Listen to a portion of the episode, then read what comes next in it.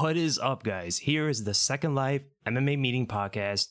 We talk all things M M A, and I hope you guys are having an awesome day. Welcome, everybody. And the only difference is going to be I'm going to be able to read your guys' live, live questions after the community tab questions, but I'm going to go through the community questions first that take priority, just like usual, create a little bit of order into this. So I'm just going to hold it in for an hour. If I have time after the community, uh, community tab questions, I'm going to read your live questions. So people are asking what's going to happen to the podcast after I'm done going live. It's going to be uploaded just like usual. It's going to be on YouTube, all the platforms, all the apps, all that stuff. So, and hopefully the audio is louder than last time. There was a little bit of a little bit of a volume issue there, but I tested everything. Everything should be just just fine. So, what is going on in M M A? It's always interesting. It's always interesting when Khabib posts something on social media, Instagram, and he he posted this. So he says, "See you soon" to Dana White. What does that mean? Nobody knows. Whether it be something about, you know, people are saying about boxing, fighting Floyd Mayweather. I don't think it's anything to fight Floyd Mayweather, anything like that. I understand Floyd's coming back to get these fights. He announced his return. Is that coincidence to fight Khabib? I guarantee it's not. I guarantee it's not. But it wouldn't be out of the realm of possibility. That is what I think right there. No, G uh, G S P one fifty-five has to be the only fight. Dana said he's going to meet with him. He has something special up for Khabib. And Khabib said the only way he's going to come back to fight anybody is against G S P. But I'm not going to hold my breath on this. Uh, whenever it comes to Khabib and coming back and him changing his mind and all that stuff, it's never... it's never something to wait for, really. But as for U F C two fifty-five, so we have some clarity. Of course, the whole thing with Mike Perry, we know he's going to stay in the U F C after his purpose botch weight cut. Very unprofessional, but Tim Means is probably not too mad at the, the amount of money he got out of all of that. thirty percent out of Mike Perry's purse. Mike Perry's show purse is like ninety thousand dollars, so he got a little bit under thirty thousand dollars. He got the win bonus, won the fight, almost fight of the night if it wasn't for Joban's fight, which was absolutely insane. So Tim Means had a good showing against Mike Perry, and the same narrative about Perry comes comes to uh, comes forward. Where is his coaches? Did he train well? It seems like he's degrading. He's completely deteriorating his skills in the fight, but his mentality and some of his talents still stay. He's able to take a punch just like usual. Some of his intrinsic abilities are still there. But man, his, the lack of coaching, the lack of training has always been the biggest problem for Mike Perry.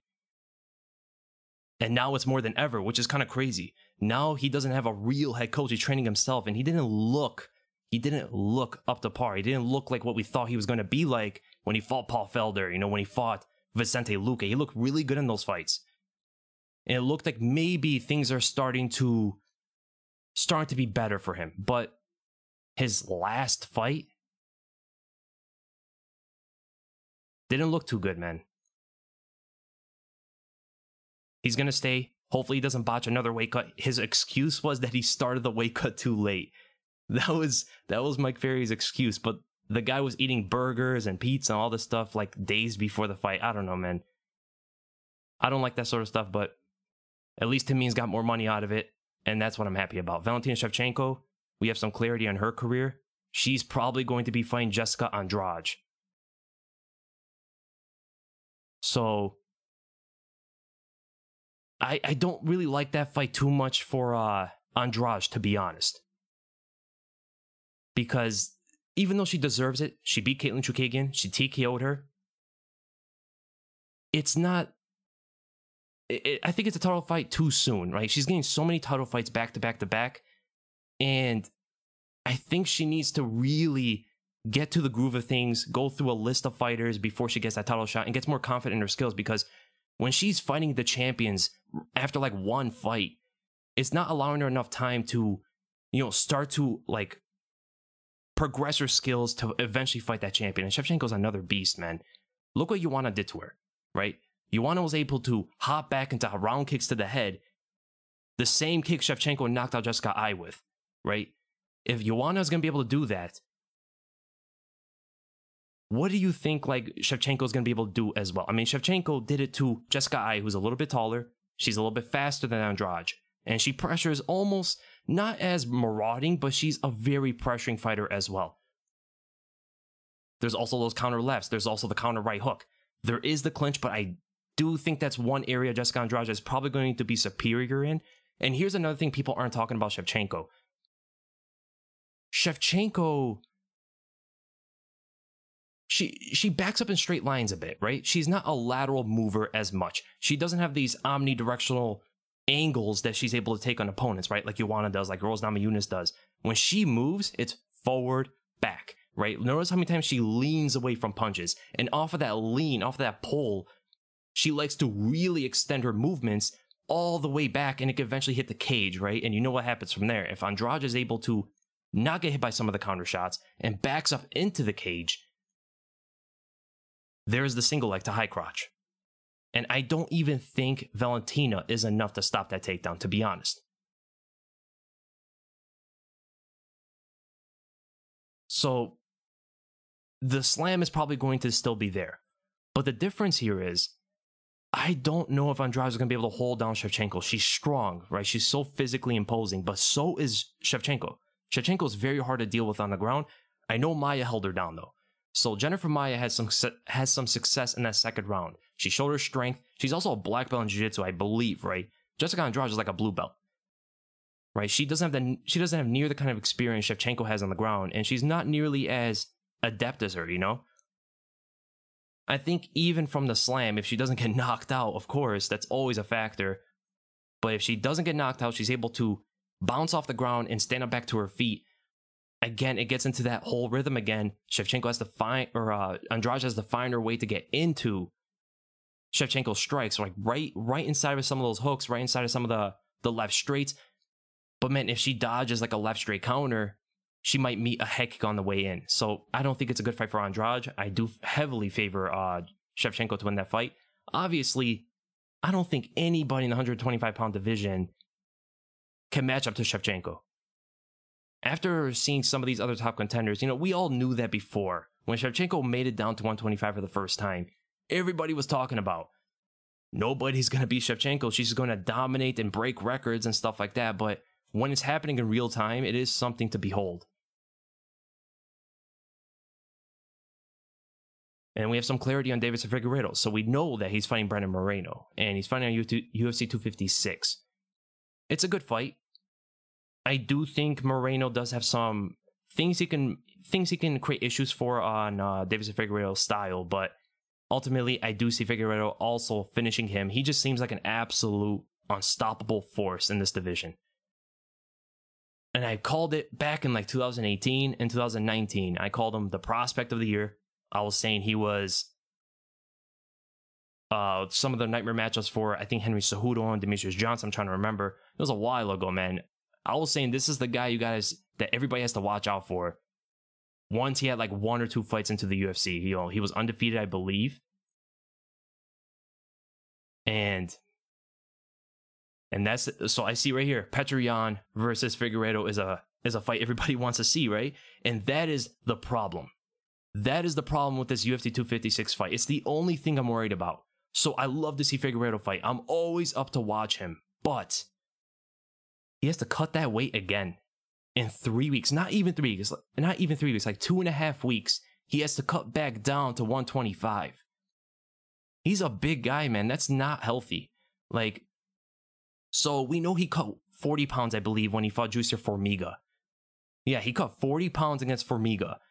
He was one sixty-five pounds, cut forty down to one twenty-five. That is a quarter, that's essentially a quarter of his body weight. He lost a quarter of his human being to make that fight, and he didn't look that good, right? So they're saying he was like around one fifty-two, one fifty-two-ish when he fought uh, Perez. That's still, that's still a lot of weight. That's what, twenty-seven pounds? twenty-seven pound weight cut for a guy that cuts to one twenty-five is a lot of weight. Heavyweights can do it relatively easy, right? They could go on the treadmill, they lose twenty pounds, but Figueiredo's losing like a quarter of his body weight to make this weight class.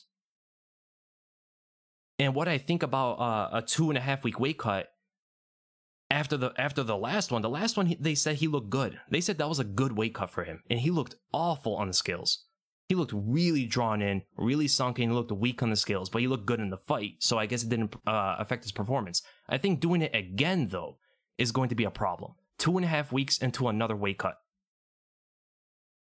Going through, you know, the training camp again, all that stuff. What what I predict is, uh, there's two options that's going. There's two things that can happen here. So number one, he doesn't make the weight, he misses the cut. Number two, he makes the weight cut successfully, but he doesn't show up in the cage the same.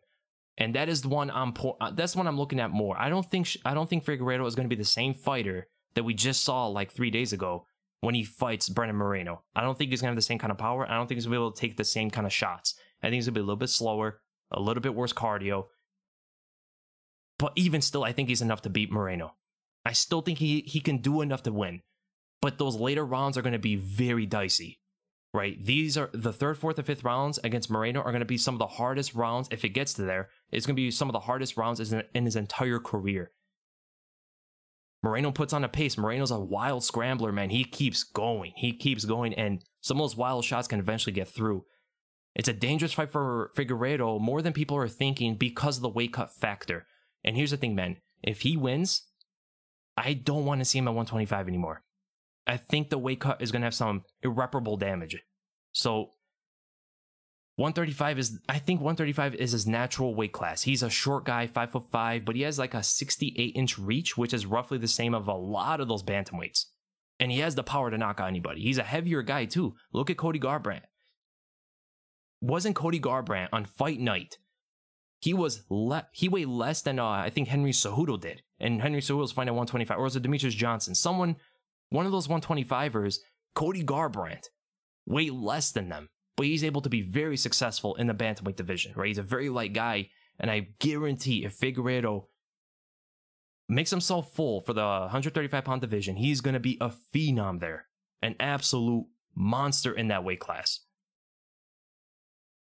And I think a fight with Petr Yan would be very interesting. I, th I think Yan is going to win that fight if they ever face, but Figueiredo has that power. He, does have, he definitely has a Brazilian Jiu-Jitsu. I think early on, he's going to be a hard... a hard puzzle to solve a bit, especially on the ground. So, like, Petr Yan is better boxing. He has better wrestling. He can dictate if the fight goes to the ground. He's a bigger guy, too, a little bit, a little bit bigger. I don't think he's much bigger than Figueiredo is. They're about the same height, and I think Yan is just a little bit more full, a little bit more muscle-bound than uh, Figueiredo. Maybe not. Figueiredo's, like, he has, like, this lean muscle thing going on with him, but, but uh, Yan is more, like, full with everything, so... Physically, I think Jan's a little bit bigger. I think he's going to be able to stop some of the takedowns. I think he's going to be able to outbox Figueiredo as long as he as long as he does not get hit by that straight right sniping shot and some of those kicks to the body. I think I think Petr Yan should be able to defeat him. But speaking of Petr Yan, at least now we know why he's not fighting. Um, so he was pulled out of U F C two fifty-six, and the reason was due to uh, a visa a visa problem or something. He wasn't allowed into the United States, and it's probably due to the due to everything going on as well. Um, that fight with Aljamain Sterling was going to be very exciting. I had Petr Yan winning that fight actually pretty comfortably, to be honest. I think his takedown defense was enough to stop Sterling's offense, and his striking is just way superior. He hits harder, he's faster. His understanding of angles, understanding of switching stances at the correct time is absolutely elite. I think the only guy that could match him somewhat was uh, a prime T J Dillashaw. And I can't wait to see when that guy comes back. Uh, who knows how he's going to look? Who, yeah, exactly. T J T J comes back. Who knows how he's going to look after the P E D problem? So how much did that actually affect his game? Because he definitely had power. He was very fast. He had power, and he had five round cardio. Very, very unique combination of the three right there. Right, there's very few fighters who are able to do have like all three of that, be very quick, very powerful, and have that power for five rounds, never really gassing out. And I can already see a lot of people are saying, uh, why is Kamaru Usman like that? Uh, not gonna say anything about Kamaru Usman, obviously. I think Kamaru Usman may be just a genetic freak. I'm not one to uh put blame or point fingers at someone that, you know, people think are doing P E Ds, but haven't been caught, or there is no evidence to it. Johnny Hendricks is another one. I know a lot of people point to Johnny Hendricks for the P E D stuff, but again, there's no real evidence. but I know everybody's talking about. Yeah, Kamaru, Kamaru Usman's a freak. Absolute freak, man. He's huge for the weight class, too. But he weighs low, which is weird. So he's physically imposing, but his weight isn't actually all that much. So, right from that, what else is going on in M M A? Uh... Oh, did you guys see the... Did you guys really look at the U F C card after U F C two fifty-six? So, the end of December is going to be very, very good. U F C two fifty-six is obviously a good card with Figueiredo versus Moreno, Tony Ferguson versus Oliveira, uh, J D S versus Gan. You got um, uh, Vettori versus Jacare Souza. There's many good fights on that card. But the card after that is crazy. Leon Edwards... and Hamza Chimaev's card looks like a pay-per-view card, and it's a fight night. We are in for a treat, man. So we got uh, Leon Edwards and Hamza Chimaev headlining the card, of course. We got Stephen Thompson versus Jeff Neal. That's so exciting. That's one of the most anticipated fights of the year. Marcin Tybura versus Greg Hardy is pretty interesting. Hardy is finally getting that test, that contender test. Right? This is the guy, guy like Marcin Tybura is someone that a lot of people wanted to see how Hardy would come up against, right? Hardy is a prospect. He's been winning or getting disqualified or no contest. Uh, at least he's not losing like that. And the only loss he really had, if my memory serves correctly, was against uh, Alexander Volkanovski. And he didn't look that bad considering who he was fighting on short notice, right? Tybura is a better fighter. He's more skilled. He does things better. He's all around just a more, all around just a better tech technician in the cage. But he doesn't have the greatest chin, and Greg Hardy can hit pretty hard. He essentially finished his last fight off a jab, right? He's very, very athletic, very explosive, big guy too, way bigger than Tybura is. So the heavyweight, that's why the heavyweight division, like anything can happen. It's like the lone division, this and light heavyweights are really the weight classes where anybody can come in there and knock anybody out with the right shot. Of course, the, probabil the probability of that happening is very low, but it's much higher than the other weight class. And that's why a guy like Greg Hardy can come into the heavyweight and do what he's doing. You would never see a Greg Hardy in the featherweight division be able to be successful and victorious so often, right? That is why you have to give some of a chance to Greg Hardy in this fight with Tybura. Also, he has a student's mentality in the game. You got to give him some credit, man. He's trying to learn. He's trying to understand fighting. He's, on, he's trying to understand M M A, and he is getting better. He's pacing himself a lot better. He's doing like leg kicks and stuff like that. Usually, you'll see people who are very arrogant of the sport and not have this kind of mentality so early in the game, right? It might be because he was an athlete before, right? He's a football player before, and maybe that mentality of sticking, sticking to, sticking to being a student and trying to learn. That may be one of the benefits coming from another sport into this one, right? Another fight we have: Marlon Moraes versus Rob Font. That's amazing. Rob Font's one of the best boxers of the bantamweight division. People really overlook him. He trains with Kelvin Cater, and they have that very similar style, man. Marlon Moraes, because it's three rounds, he does have a huge advantage in that fight. You got Misha Serkinov versus Ryan Spann, which is a good fight. Jose Aldo versus Marlon Vera. That fight's insane. That fight is out of this world, man. Marlon Vera probably got a little bit of stardom after defeating Sean O'Malley. And a lot of people are getting behind him, right? He has a lot of skills. He is like a top fifteen fighter for sure. Probably even top ten fighter. Good leg kicks, good kicker overall, but I don't think he's going to be able to outkick Jose Aldo. I don't think so. I don't think he's going to be able to outpace him, really. He's more of a defensive guy. He's very patient. He likes to move around, move back, and all that stuff, but that is a big reason why I think Jose Aldo might take over the fight. He's also way bigger than Marlon Vera is, way more powerful, and he's probably even faster.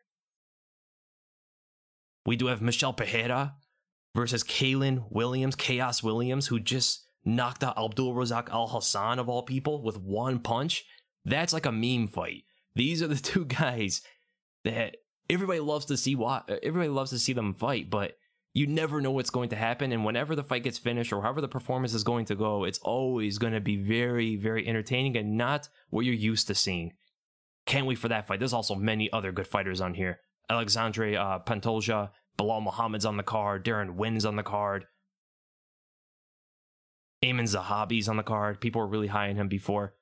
Insane card. Looks like a pay-per-view. But off of that, let's go right to the first question.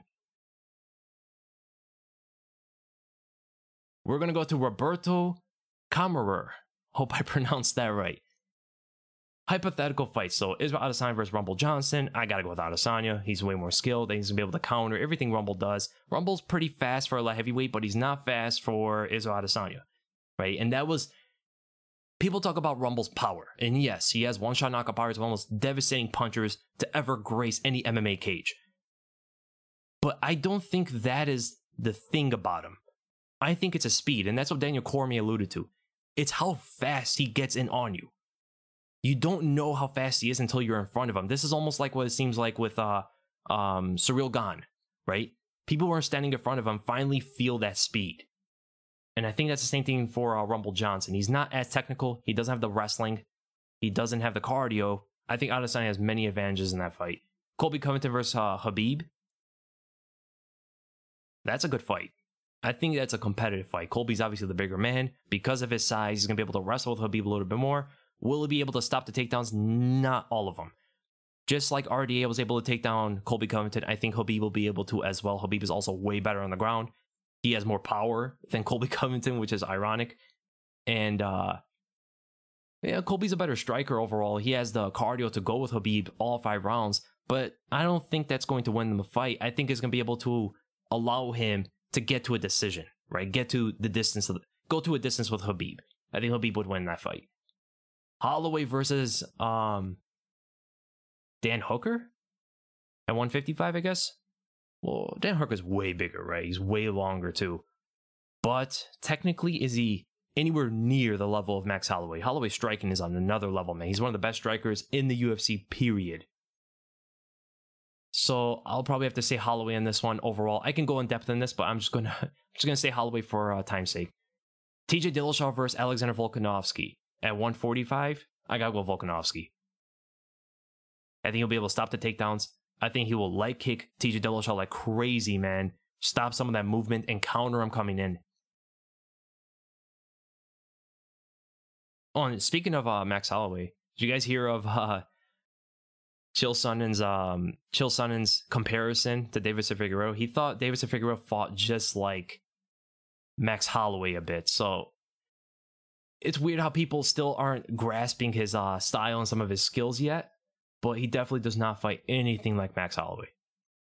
Anything. He's not long. He's like almost as long as Holloway too, which is pretty, I guess that's the only uh, comparison. So second question, go to Mangy Mutt. Do you think more should be done with fight I Q training and drilling? It seems that technique is heavily prioritized when so many fighters make poor decisions in fights. I believe this is what makes champions like Jones, Volk, Uh, Triple C, G S P, et cetera, et cetera. Yeah, Fight I Q training is a little bit interesting because how would you actually go about doing that? Um, I think Fight I Q, just I Q in general, is something you just have, right? You're able to create things when the fight is happening, right? Now, game planning is something different. That's generally what the training camp is for. That's what the coaches do with you. The I Q part of it is how do you adapt, right? How do you adjust when things go wrong? Or to make things go better for yourself. Triple C, Henry Cejudo is a prime example of this when he fought Marlon Moraes. He had a very shaky first round, right? He was getting kicked, he was getting beat in that first round, and he had to make an adjustment that his even his corner, I think, didn't even didn't even realize what he had to make. You know, it, it happened so suddenly, things went south very quick for the guy, for Henry Cejudo. He made the adjustments himself in the second round and carried it on into a finish. That is crazy. And ever since that, now it seems like people understand the blueprint, right? Cejudo seemed to put some kind of blueprint to fight uh, Marlon Moraes. Maybe you can say Jose Aldo was the first one to pressure him and do that stuff, but Henry Cejudo, Henry Cejudo is the one who really implemented it per to perfection, pretty much. And he had the wrestling to go with it. That's what Jose Aldo didn't really have. And that's why I think a lot of people are going to be able to beat Marlon Moraes ever since Henry Cejudo did that. Jones... with his high kick uh, on Daniel Cormier that you see in the picture here, the I Q part of it is how he was able to implement and uh, actually apply his game plan in the fight. He didn't go right away into the high kick and body shot conditioning. He didn't go into that right away. He had to do stuff to uh, to make the fight into get into some kind of rhythm so he can start going to the body, goes to the body for the first round a few times, goes to the body many times in the second, and eventually goes into the high kick. That is fight I Q. How you apply the game plan is a little bit different. I don't know how you could do that in training and drilling, right?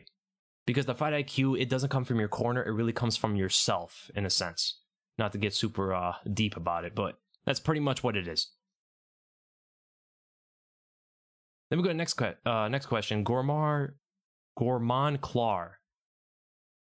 Would Darren Till be considered a nightmare matchup for Usman if he was still at one seventy? That's interesting. Because besides having much better striking, Till has great takedown defense and is also great at getting back to his feet, and Usman will also have a hard time holding him against the cage in the clinch. That is a very, very good point. So I never thought about Darren Till fighting Kamaru Usman until now. First of all, we have to know he's probably never going to come back to one seventy. He looks right at home at one eighty-five. He looks perfect for the weight class. It's crazy to think that he fought at one seventy for so long. Never, he never really needed to be there. But if he fought Kamaru Usman at one eighty-five or one seventy, yes, he has a style. He has things about him that are going to make Usman struggle in the fight a bit. He's hard to hold against the cage. He's very big. He's very strong. Who holds Darren Till against the cage? I can't think of a fighter who really had that kind of advantage over him, right? Even when you talk about Robert Whittaker, who's very big, very strong, he could even do that to the same kind of uh, the same kind of thing that Usman does to all of his opponents, right? Also, who takes down Darren Till and holds him to the ground? Robert Whittaker couldn't get him to the ground. Jorge Masvidal and Donald Cerrone timed a very well, I think, double leg takedown to get him down, but they they rolls right back up to his feet. He also has great fight I Q, Darren Till. His left hand, I mean, if you only have a left hand, if you have a left hand or a left kick, and that's generally like the biggest weapons you have, also the jab, of course, maybe some side kicks to the knee, you have a limited amount of tools you're working with, but yet you are able to be so successful with them, a la Conor McGregor. That shows high fight I Q. That just shows a natural understanding of the game of how to use some of your limited weapons, right? Uh, able to land the left hand, countering or going forward, and that's going to be a problem for Usman, right? How's Usman going to enter into that distance and get away from the counter left hand? The same left hand he dropped Robert Whittaker with. Whittaker's very fast, man. He's a very good striker, and still, Darren Till is able to catch him with that same punch. Everybody knows it's coming, and he's able to still land it on the best strikers in the world. Usman is a little bit a little bit slop, a bit sloppier than guys like Whittaker and guys like Masvidal to enter, right? He uses his reach, but he's not going to have a huge reach, reach advantage over Darren Till, right? I think a two-inch reach advantage, but Darren Till's like two inches taller, maybe even three inches.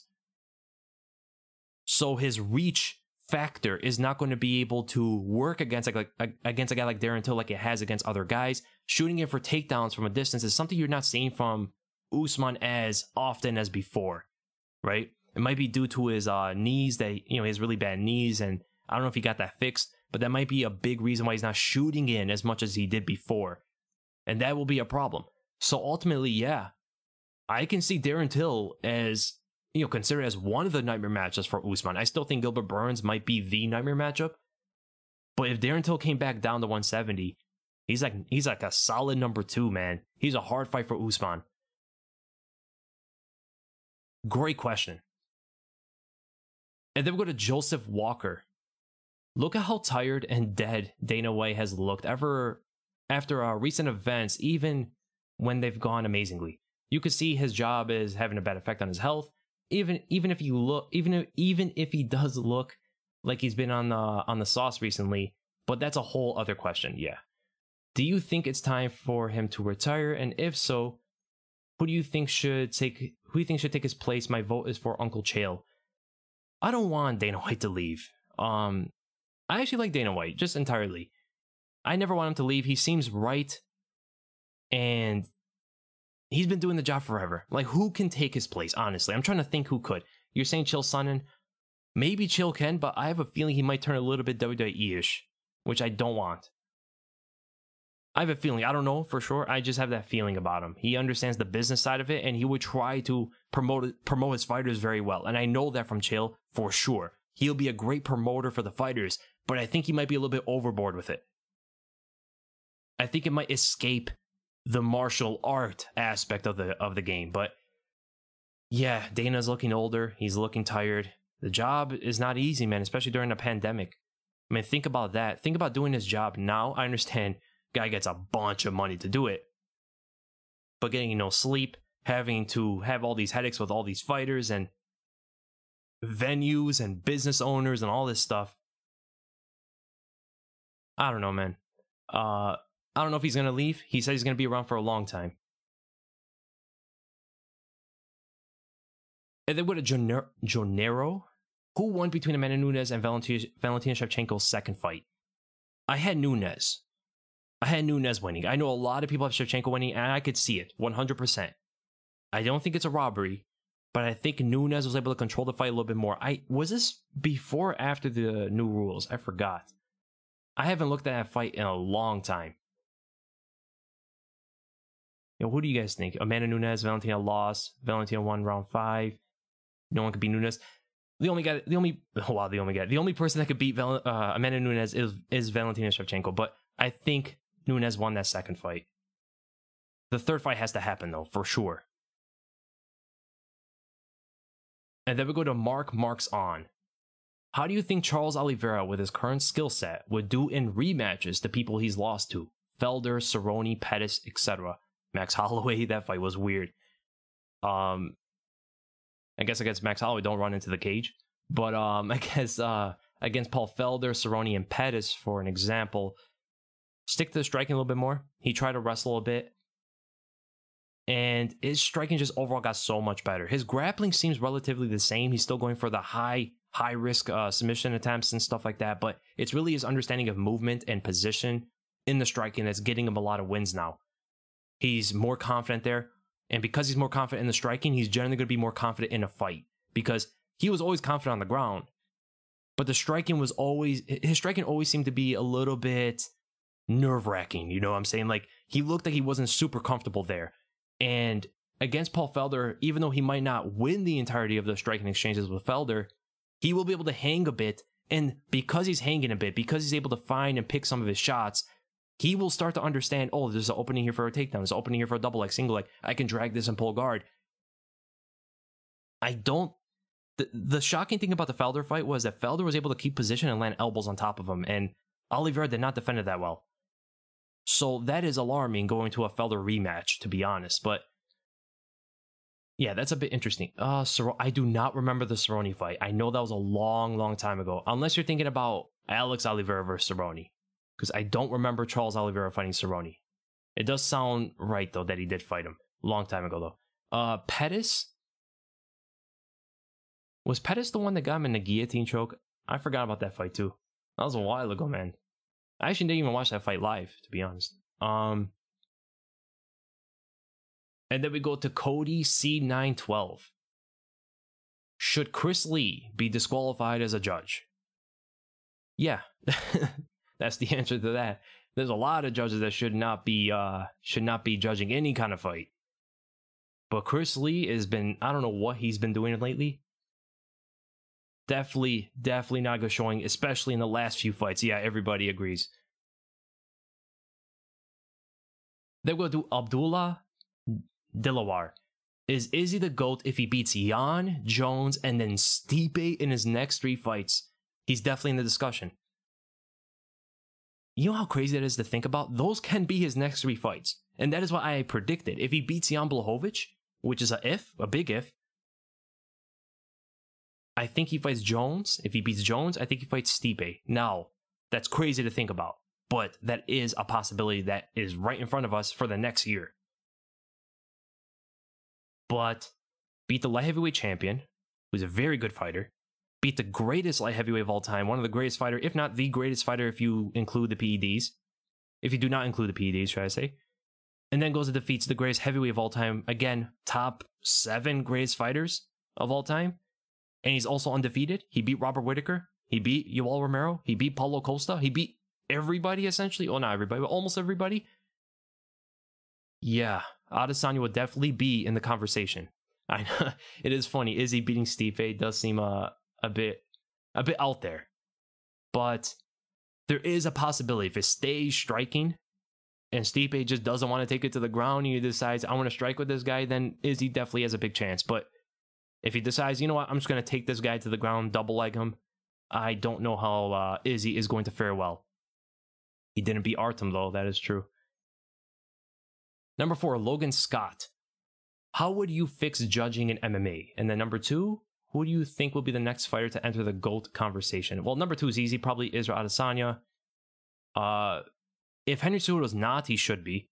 But the next, I think Izzy's like a good, solid pick. He's a good, solid fighter to get into that conversation. Even, even if you lose to Jan Blachowicz, he still has a lot of things he can do in the middleweight division. He's already reaching towards uh, greatest middleweight of all time. So there is that. Khabib is in it. If so, that so that's uh, concrete right there. Stipe's in it. Who else is there? Jan Blachowicz. I don't think he's close yet. Kamaru Usman, he can do things in the next few years to get him into that conversation. Volkanovski, he has very good wins. Win over Jose Aldo, win over Chad Mendes, two wins over Max Holloway, and yes, two wins. I'll argue with anybody against or uh, who say that Max Holloway won the second fight. But um, solid wins in the featherweight division. Bantamweight Petr Yan is just getting started, so probably not him. Amanda Nunes is in the conversation. She's, she's the greatest woman, female fighter of all time. Valentina Shevchenko is one of the greatest of all time. Deiveson Figueiredo, not really there. So I say Izzy is the the a good pick for that. Number one, how would you fix judging at M M A? There's so many things. Actually, use replay. It should be like mandatory, I guess. After uh, a finish, they should look at the replay because there's been so many fights where things could have changed, and it should affect the outcome one hundred percent. Change some of the rules, such as a ten-point must system. That is an old rule system that doesn't even apply to M M A that well. It applies a lot way better in boxing, but not so much in M M A. They got to change that a bit. Why do they only go down to uh, ten seven or even ten six? I've never seen anything under ten six. Where's the five, four, three, two, and one? Like, why aren't those used? Also, draws should be way more used in judging. Way more. Like, I don't understand why fight, why judges are so cautious about going to a draw for a fight. Like, I understand the rules, the ones that I think Big John McCarthy wrote, makes it almost impossible to go to a draw because even if you land like one bigger, one big punch more than your opponent, you won the round, right? It's very specific. But there are absolutely a lot of fights out there, man, that need to be draws, right? All these close contests, why can't they be a draw and they do a rematch? That should always be a thing, too. Like, if there's a draw, it should go into a rematch unless there is a number one contender that cannot be denied, like Tony Ferguson back in the day. You know, when Tony Ferguson was on that win streak, he deserved a fight for a title no matter who went to a draw with Khabib or something like that, right? Unless it's something like that, then it'd be different. If you go to a draw, you go to a, a rematch. Draw should be used a lot more. twelve to six elbows should be eliminated. I can be a bit... I, I have the mentality that soccer kicks and stomps... Well, maybe not stomps, but soccer kicks and knees on the ground should probably be legal. I actually like those better. Um, stomps can be a little bit tricky because there's a cage. You get stuck against the cage if you're on your back and your head is towards it. The guy can just stomp and you can't do anything about it. So that's a bit unfair due to the environment. But soccer kicks are a lot harder to use than people think. So that's a bit interesting, right? There's a lot you can go into judging. I can make an entire video. I can go for the whole hour talking about what can be uh, fixed for judging in M M A. Then we go to Minden. Hey Weasel, how do you see these matchups going? Whitaker versus Costa. Oh, Whitaker for sure. Whitaker for sure. Costa doesn't have the best chin either. He has, sol- he has a solid chin to take shots from Yoel Romero, but a big shot from Whitaker, I don't think it's enough. Whitaker hits very hard, and he's way faster than Costa is. Way better movement. He could take it to the ground, potentially, or at least use it to land strikes. You know, go down, right overhand, go down, fake leg. He's going to go for a double leg takedown. Paulo Costa drops his hands, high kick. That's something that Whitaker already applies into his striking game, let alone his takedown game. So, I got to go with Whitaker for sure. He is, he is absolutely amazing, man. It's crazy that even... It only takes Adesanya to beat this guy. I don't think anybody else can beat Whitaker outside of Adesanya. Kelvin Gastelum versus Yoel Romero. Talk about a wild fight. Oh, that's a tough one. I gotta think about that one. Romero's def- Romero has better wrestling. He's better on the feet, or not better. Uh, Kelvin Gastelum's more technical with his boxing, but the thing is, Romero's more effective with a lot of things he does. Even how wild he is and sometimes seems very untechnical and doesn't seem like he's gauging things as correctly or as calculated as some of these other guys in this division. His explosion, athleticism, his speed, and lolling ability allows him to get in on his opponents with the flying knees, with the left overhands, with the jabs, and body shots, a bunch of different crazy techniques that you don't usually predict that he's going to throw at you, right? There's always something new he's throwing. Because of that, he possibly can catch something on Kelvin Gastelum. Will Kelvin's boxing, his step and jab left overhand, step and jab left straight, counter right hand, are those going to be enough, those limited amount of tools, enough to get in on the much faster, the much more explosive, much more athletic Romero, who's exploding all over the place and even trying to take him to the ground? one hundred percent that is what Romero is going to do. At least I hope he does, because Romero's biggest downfall, downfall is his fight I Q, in a way. He has so many tools, he has so many things he can do in a fight, but then he just doesn't use a lot of it, right? Even all the stuff we just talked about, he doesn't use a lot of it in specific fights. Look at against Adesanya, he barely wrestled. Even though that was his goal to, to win, uh, goal to, to give him a chance, at least. Because Adesanya has good takedown defense. But at least that was the way he should have went on to win the fight. Kelvin Gastelum has that Kelvin Gastelum has that takedown weakness, I guess you say, in, in the middleweight division, because these guys are so much bigger. Look what Chris Weidman did to him. He took him to the ground, controlled him, and submitted him. Romero doesn't have the best control on top, but his takedowns are much harder to defend against than a Chris Weidman, if he really commits for one. So, that's a tough one. It's really tough. It all comes down to, what does Romero do in the fight? What, what are some of his decisions, decision-making skills in the fight against someone like Kelvin? Kelvin has a limited amount of tools compared to some of the other guys that Romero fought, that like uh, guys like Adesanya, even Paulo Costa, even Robert Whittaker. So it might be easier for him to game plan for and use more of his tools, seeing some of the same strikes come out of Kelvin Gastelum throughout the entire fight. So I'm going to go with Romero, but I'm never confident with something like that. McGregor versus Tony Ferguson. Gotta go with McGregor. Tony can absolutely do things. He can absolutely make things work against McGregor with his volume, with his cardio. If he can survive the first two rounds and not get countered too much, he definitely has a huge chance to win this fight. And not only that, wrestle. Tony never shoots, but he used to shoot back in the day in the welterweight division in tough earlier in the U F C. And he was very successful. He has some really good takedowns, especially that single leg, which also goes into the ankle pick, of course. But if he uses wrestling after such a long time of hiatus from it, I think he has a huge chance of beating Conor McGregor, right? Because Conor does not want to go, he doesn't want anything to do with the ground against Tony Ferguson. Nothing to do with his neck. Like, if Tony Ferguson touches his neck, it'll be, it'll be very dicey for Conor. Just that. But if Tony rushes in with those lunging punches, with the Superman punch, with a lunging jab, with the front kicks from a, from a distance, I think McGregor will be able to counter him and hurt him. Tony's taking a lot of damage. The damage he took against Gaethje can be life-changing damage. We don't even know if he's the same guy after that. So if I factor all of that in and what I saw from him in his last performance, I gotta go with Conor McGregor. I think he T K Os him, to be honest. I think Tony's taking too much damage. He's older. He's like thirty-six years old, and he's been fighting for a long time. He's in the lightweight division. There's barely anybody in this division that are thirty-six years old, you know? It's a tough one. I love Tony Ferguson. I love Conor McGregor. Two of my favorite fighters in the U F C. But I think Conor would take this one. I don't think anybody beats Conor right now in the lightweight division. If you really think about it, I went through all the fights and I just don't see anybody who I would say would defeat him, you know? And then Hamza Chimaev versus Leon Edwards. Oh man, this fight is all the rage right now. We got the Hamza fans. We got the we got people on the train going high speed right now. Leon Edwards, everybody's counting him in. He's the third ranked contender. He's a very good striker, one of the best strikers in the U F C right now.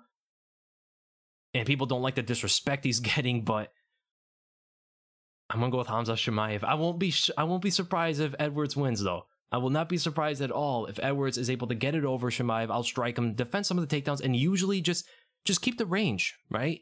Hamza's not the fastest guy coming in. He's not the most tricky fighter to enter on his striking. I think Leon Edwards should be able to connect with a bunch of things while Chimaev is trying to come in close, if you know what I'm saying.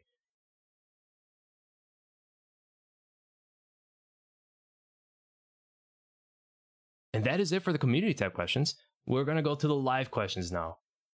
And there's a bunch of them. Um, so I think I'm probably not going to get through all of them. I apologize if I don't. We're uh, fifteen minutes about until an hour. Maybe I go a little bit over. We'll see. Leon's best win is against R D A.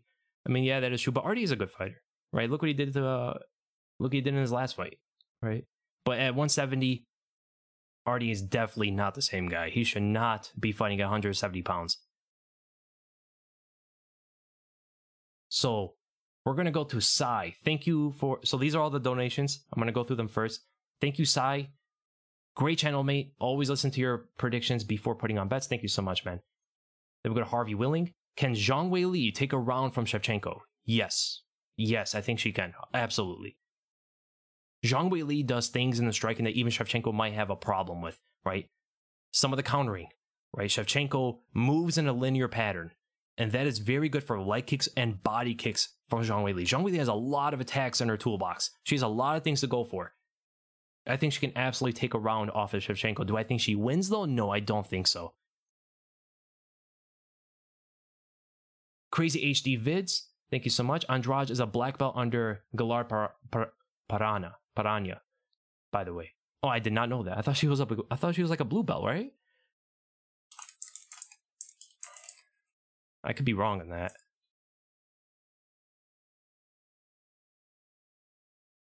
Yeah, she is a black belt. Wow.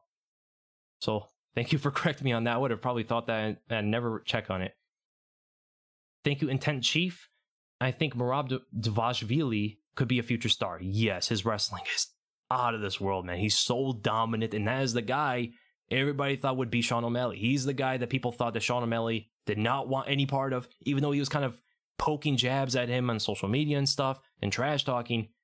That was the guy a lot of people thought that O'Malley did not want anything to do with, and he wanted to surpass him, get get over him, and fight the contenders, you know? Don't get to that guy yet. But yes, Merab is an absolute monster in that bantamweight division. Thank you, Stampede O P. Hey, Weasel, how do you see Conor versus uh, Makhachev going? Ah, I think it's early to really assess Makhachev's ability against guys like Conor McGregor right now. I understand he is the future of the division. He's almost like a Khabib. He wrestles a little bit different. Even though it's the same kind of style, he does things a little bit different than Khabib does. He's a little bit more explosive with a lot of things, but not as clinging as Khabib is, you know what I'm saying? He's also an overall better striker offensively, though. Like, his bodily mechanics work a little bit better than Khabib's, but Khabib's reaction timing and his reflexes seem to be much better than Makhachev's. I will say Conor, but I have to see a lot more from Makhachev. He hasn't had that level of competition yet to really be confident in him. Lewis Gordon, thank you so much, man. Love from Scotland, dude. All shout outs to Scotland, man. Thanks for the videos. I've had questions for ages. What five fighters would you move down? Would you move down in a weight class? So how many guys are so big you got to move them down a bit? Is that what you're trying to say? Um...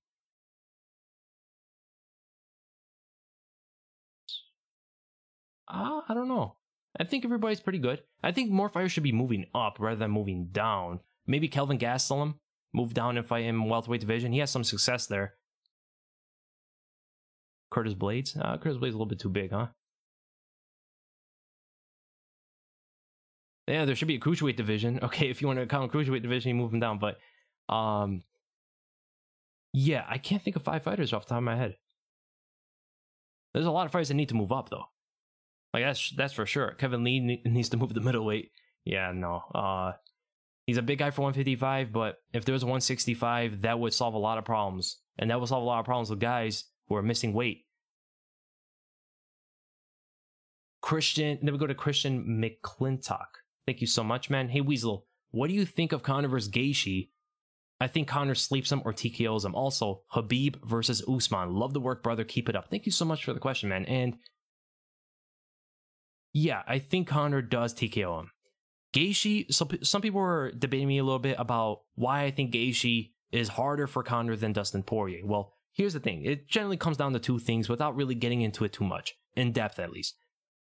Justin Gaethje has the light kick factor, right? Dustin Poirier doesn't throw any kicks, really. Um, he's more of so of a boxer with some good takedowns and really good Brazilian Jiu-Jitsu.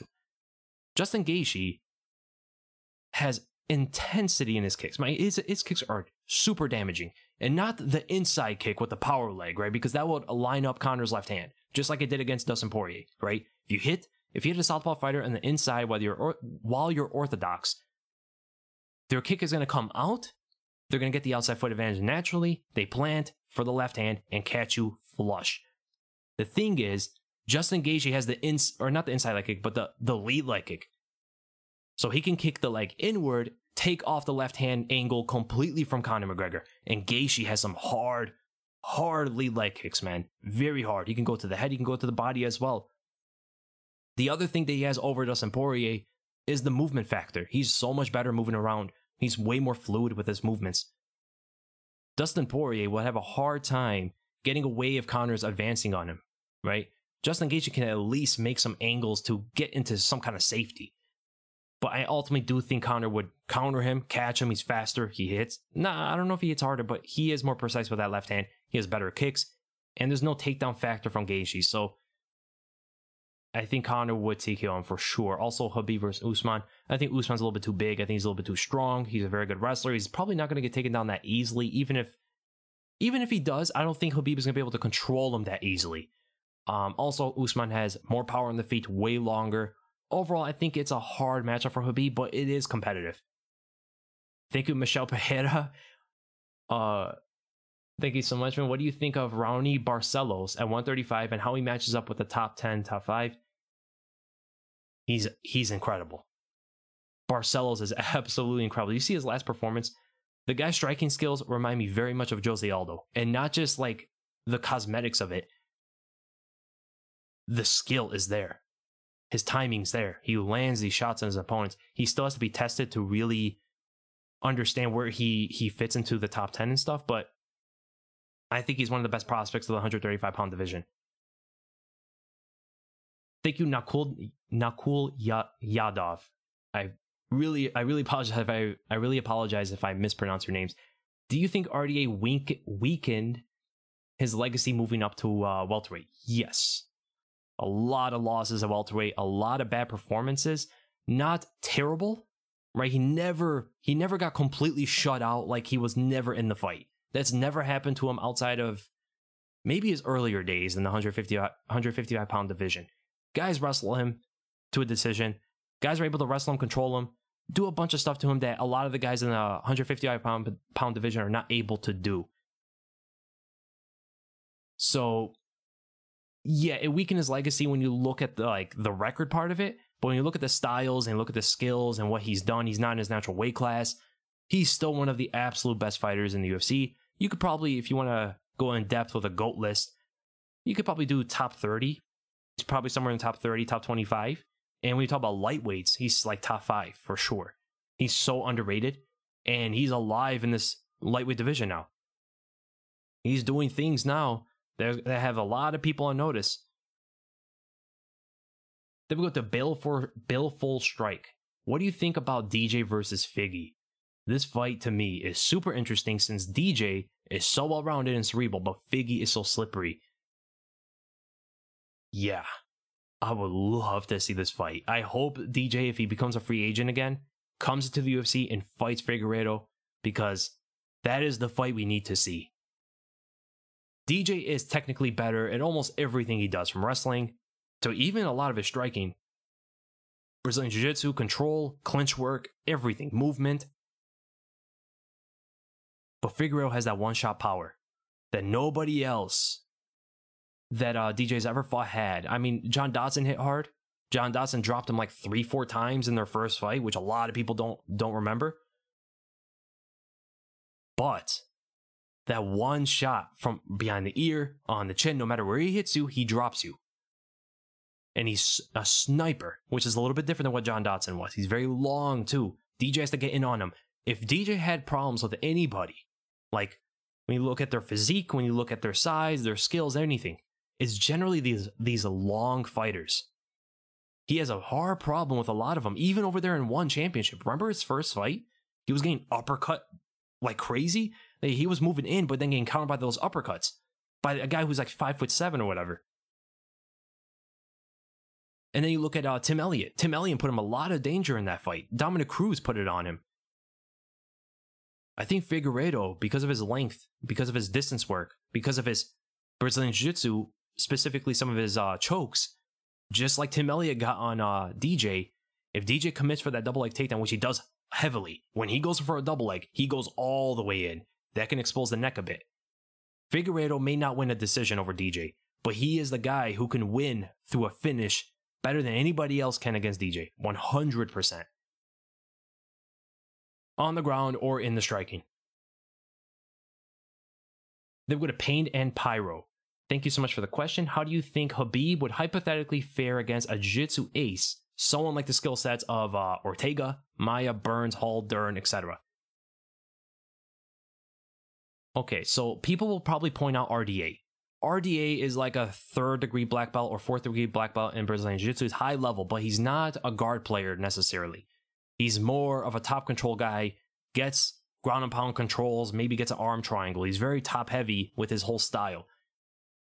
The guard game is what people want to see. Ortega. This is why people think Ortega is a hard fight for Khabib naturally. This is why people think Tony Ferguson is a hard fight. Some people think Charles Oliveira might be the nightmare matchup for him because of his guard. I don't think it's going to change much, to be honest. I think it would put him in more danger. He's going to be a little bit more uh, cautious with his takedowns because naturally he's not that cautious, right? He doesn't need to be. Nobody's really threatening him that much. D uh, Dustin Poirier went in for that guillotine. That almost got him, but I think it's because Khabib didn't, re he hasn't respected anybody's submissions and chokes and stuff since he got into the U F C pretty much because he's so far above everybody else. But when he fights that guy like Ortega, someone with that kind of Brazilian Jiu-Jitsu, I think we're going to see a little bit different of a, an approach from Khabib that we were used to seeing. Then we go to War Devil ninety-one. Thank you so much for the question. Isn't it crazy that people's main consideration for Khabib being the GOAT is how dominant he was? But they don't think Demetrius Johnson in the same way. Why is that? Well, the thing is, we've seen D J lose fights and lose rounds, right? When we're talking about domination, nobody is really on Khabib's level, necessarily. I mean, he's gone through and not only dominated, but the way he's dominated opponents, fifty forty-threes against Ally Quinta, winning ten eights against almost everybody he's fought. D J hasn't really done that to the level. I mean, he's very dominant. He was one of the most dominant fighters of all time. But when you look at him fighting someone like uh, John Dodson the first time, getting dropped three, four times in the fight within two rounds, he lost the first two rounds, probably first round was a ten eight against him, could have been in the new rules at least. That's pretty bad. Look at him getting, not shut out completely, but losing the fight to Dominic Cruz the way he did. He went up to one thirty-five, but you can point to the argument that Khabib never went up to one seventy. So maybe you could point to things there, an argument for Demetrius Johnson over Khabib, or at least put, put Demetrius Johnson some kind of comparison in the legacy status. But the domination is not the same. We also just saw Demetrius lose to Henry Cejudo in a close fight. Yes, it was a close fight. People think he won, but Khabib has never had a fight like that. There's never been a Khabib fight where you thought, oh, maybe he lost outside of Gleison Tibau. And that was his, and that was like, what, his second fight in the U F C? And still, I think he won that fight. Like, if you look at the, the way the fight went and how they score, Khabib won that fight. In the new rules, maybe Gleison Tibau wins. But yeah, the domination is a little bit different. Although Demetrius Johnson should be one hundred percent top five fighter, everybody's list. Then we go to Born Stellar. Thank you so much for the question. Unpopular opinion or option? Opinion. I think you uh, uh, wrote the wrong word there. But I believe Henry had the easiest raises to double champion, with a conservative decision with uh, D J to knock out T J in a weight class that he never competed in, to Cruz, who was out for four years. Yeah, um, but here's the thing. Okay, so he had the decision over D J. It was a controversial win. Very, very close fight. Could have went either way. We'll say we give it to him, but slightly. And then the T J win didn't really, didn't really change his path to become double champion, right? It was a fight with Marlon Moraes, right? He beat Marlon Moraes to become the double champ. That was a clear-cut victory. Now, let's say he never fought T J Dillashaw because T J did not belong in the bantamweight division. Oh, wait, but if that happened, if T J never went down, would he have popped for P E Ds? They would have fought at one thirty-five. Think about that. How different would, how different would those divisions be if T J never went down and popped? The bantamweight and, light and uh, flyweight divisions would be very, very different how they played out. Maybe Henry Cejudo never retires. Maybe T J beats him. We never know. But yeah, I don't think uh, I don't think he had the easiest way. I honestly think Conor McGregor outside defeating Jose Aldo, which is an amazing win. All credit to Conor McGregor for one of the best championship wins in history.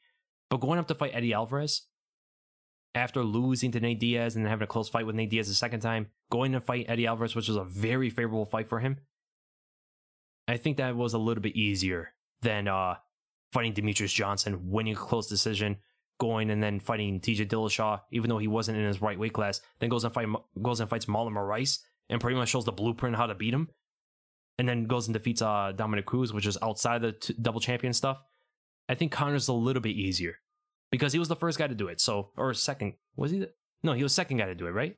No, first guy to do it simultaneously, but he was like the second or third guy to do it in all time. Then with a Braden Spartan, thank you so much for the question. Future matchup. Giga uh, Jikaze, I, I cannot pronounce that name right, versus Hakeem Dawoodu. I gotta go with Giga. I think his striking is just way superior. I know Hakeem may have the wrestling advantage. He might have the overall M M A package that Giga doesn't have, but I think the movement, I think the speed, and the understanding of range is a huge thing going into that fight. They're going to, they're going to double A H S. Hey Weasel, who has the best style to purely outstrike Petr Yan, Prime Cruz, Prime T J, or Sandhagen? And then who pound for pound from everybody has the best style? Who can beat a, who can outstrike Yan in a purely striking? Okay, when you say purely outstrike Petr Yan, you're talking about only M M A, right? So I don't think Cruz, for sure not Cruz. T J and Sandhagen, um, that's a close, that's a close one between them two. Might be Sandhagen, huh? But T J does so many good things. But T J's really good at mixing with his wrestling, which is something Cody Sandhagen does not do. Corey Sandhagen does not do. So I'd probably say Sandhagen. I'd probably say Sandhagen. He would go that route more than anybody else. Then with the Lewis Gordon. Thank you so much for the question. Last question might have been uh, too tricky. How about this? How does Darren Till do at two oh five? Thanks, mate. Okay, that's what you wanted to know. Um, at two oh five, he should not be there. I think he's way oversized, and he could be fast. He could be a bit powerful with that left hand. There's a lot of good grapplers up there. What if Glover Teixeira gets a hold of him? I don't think, even Glover Teixeira, right? Glover Teixeira takes Darren Till to the ground. I think it's pretty much over for Darren Till. If Jan Blachowicz takes down Darren Till, I think it's pretty much done for him as well. Darren Till, Darren Till has no chin. Um, I think at two oh five, he'll have a decent chin, but the guys at two oh five hits way, hit completely different than anybody Darren Till's ever fought against before. When we talk about that Polish power from Jan Blachowicz, a big left hook, a big right straight, a body kick, stuff that Darren Till doesn't usually have to deal with at the middleweight division. Yeah, I don't think it goes too well for him, to be honest. I think, I think one eighty-five is the furthest we go with him. I think he does very well in this division. Then with Oliver Gruntworm Jensen. Thank you so much. I felt that D C's commentary in the Dalby Rodriguez fight was crazy biased. Now I scored the fight thirty twenty-seven for Dalby, but I am Danish. What what did you score it? I had Dalby winning. Um, I thought it was kind of crazy with the odds. Firstly, they had uh, Rodriguez as a heavy favorite, but Dalby, again, very experienced, all that stuff. I had I had it for Dalby slightly. Then we go to John Jordan. Thank you so much. Thanks for oh, thanks for all the content and the work you put in. Thank you for uh, thank you for the support, man. Sufi Mir, hey Weasel, what are your thoughts on Arman Tsarukyan, future champ, and what would you think of Carl Parisian with Izzy striking? You're a gangster. Thank you so much for the question. So, Arman Tsarukyan is someone initially we thought would probably be a future of the division when he fought um, Islam Makhachev. He looked amazing in his debut against him, but then the skills didn't really compare. There was something that wasn't clicking for Tsarukyan in his next fight. So I would be, I'll be steadfast. I, I wouldn't say he's a future champ. I wouldn't go that far. I want to say he is someone we got to look out for because maybe his progression will lead up to that kind of narrative, but not right now. And the Carl Parisian with Izzy striking. Well, Carl Parisian was a very good judo artist, right? He was very good with his trips, throws, all that stuff, but how does that deal if you have Izzy striking? Izzy's a distance fighter, right? He's a distance striker. So how is the fight going to get in close? Maybe fighters like shooting on him and gets up into the clinch, and that's where everything goes on. But yeah, I don't think it's the the necessary kind of takedown style or the grappling style that Izzy needs specifically, right? More of a wrestler, pure wrestler, American wrestler, maybe maybe folk style would be very good with Izzy striking. He always has different options because of that. Then we got a wavy Turk. I'm a big fan, and keep up the good work, brother. Thank you so much, man. If a fighter manages to win a belt in lightweight, welterweight, middleweight, and then light heavyweight, does that make him the GOAT automatically without any title defenses?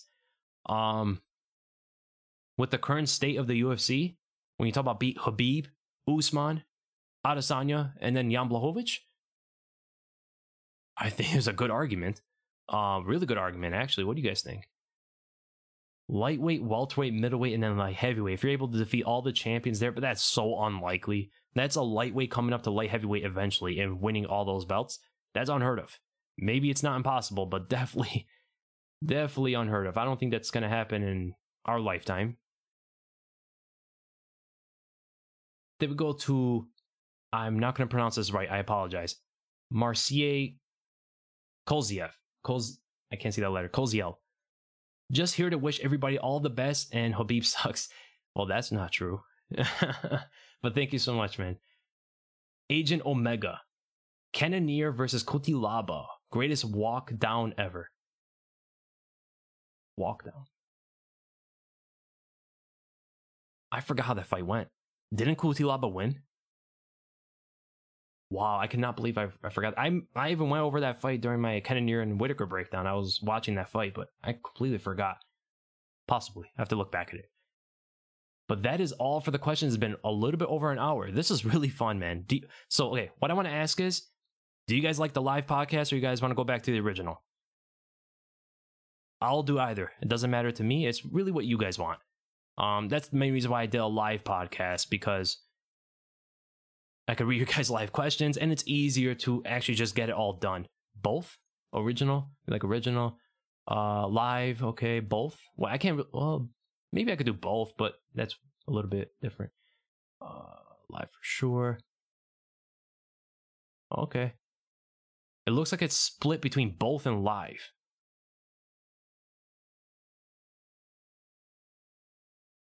Okay. Well, this is all fun. I loved it, guys. A little bit over an hour, a little bit more than I liked, but a lot of questions, and I was able to get, actually get to them all, which is really good. Uh, so thank you guys all for coming. Thank you to the mods. You guys are amazing. So thank you to Hokage. Thank you to Lavrov Sadeh. Thank you to John Jordan. Thank you to Simply Pup, Pump. Thank you to, thank you to the Nightmare. You guys are absolutely amazing. And I'll see you guys next week.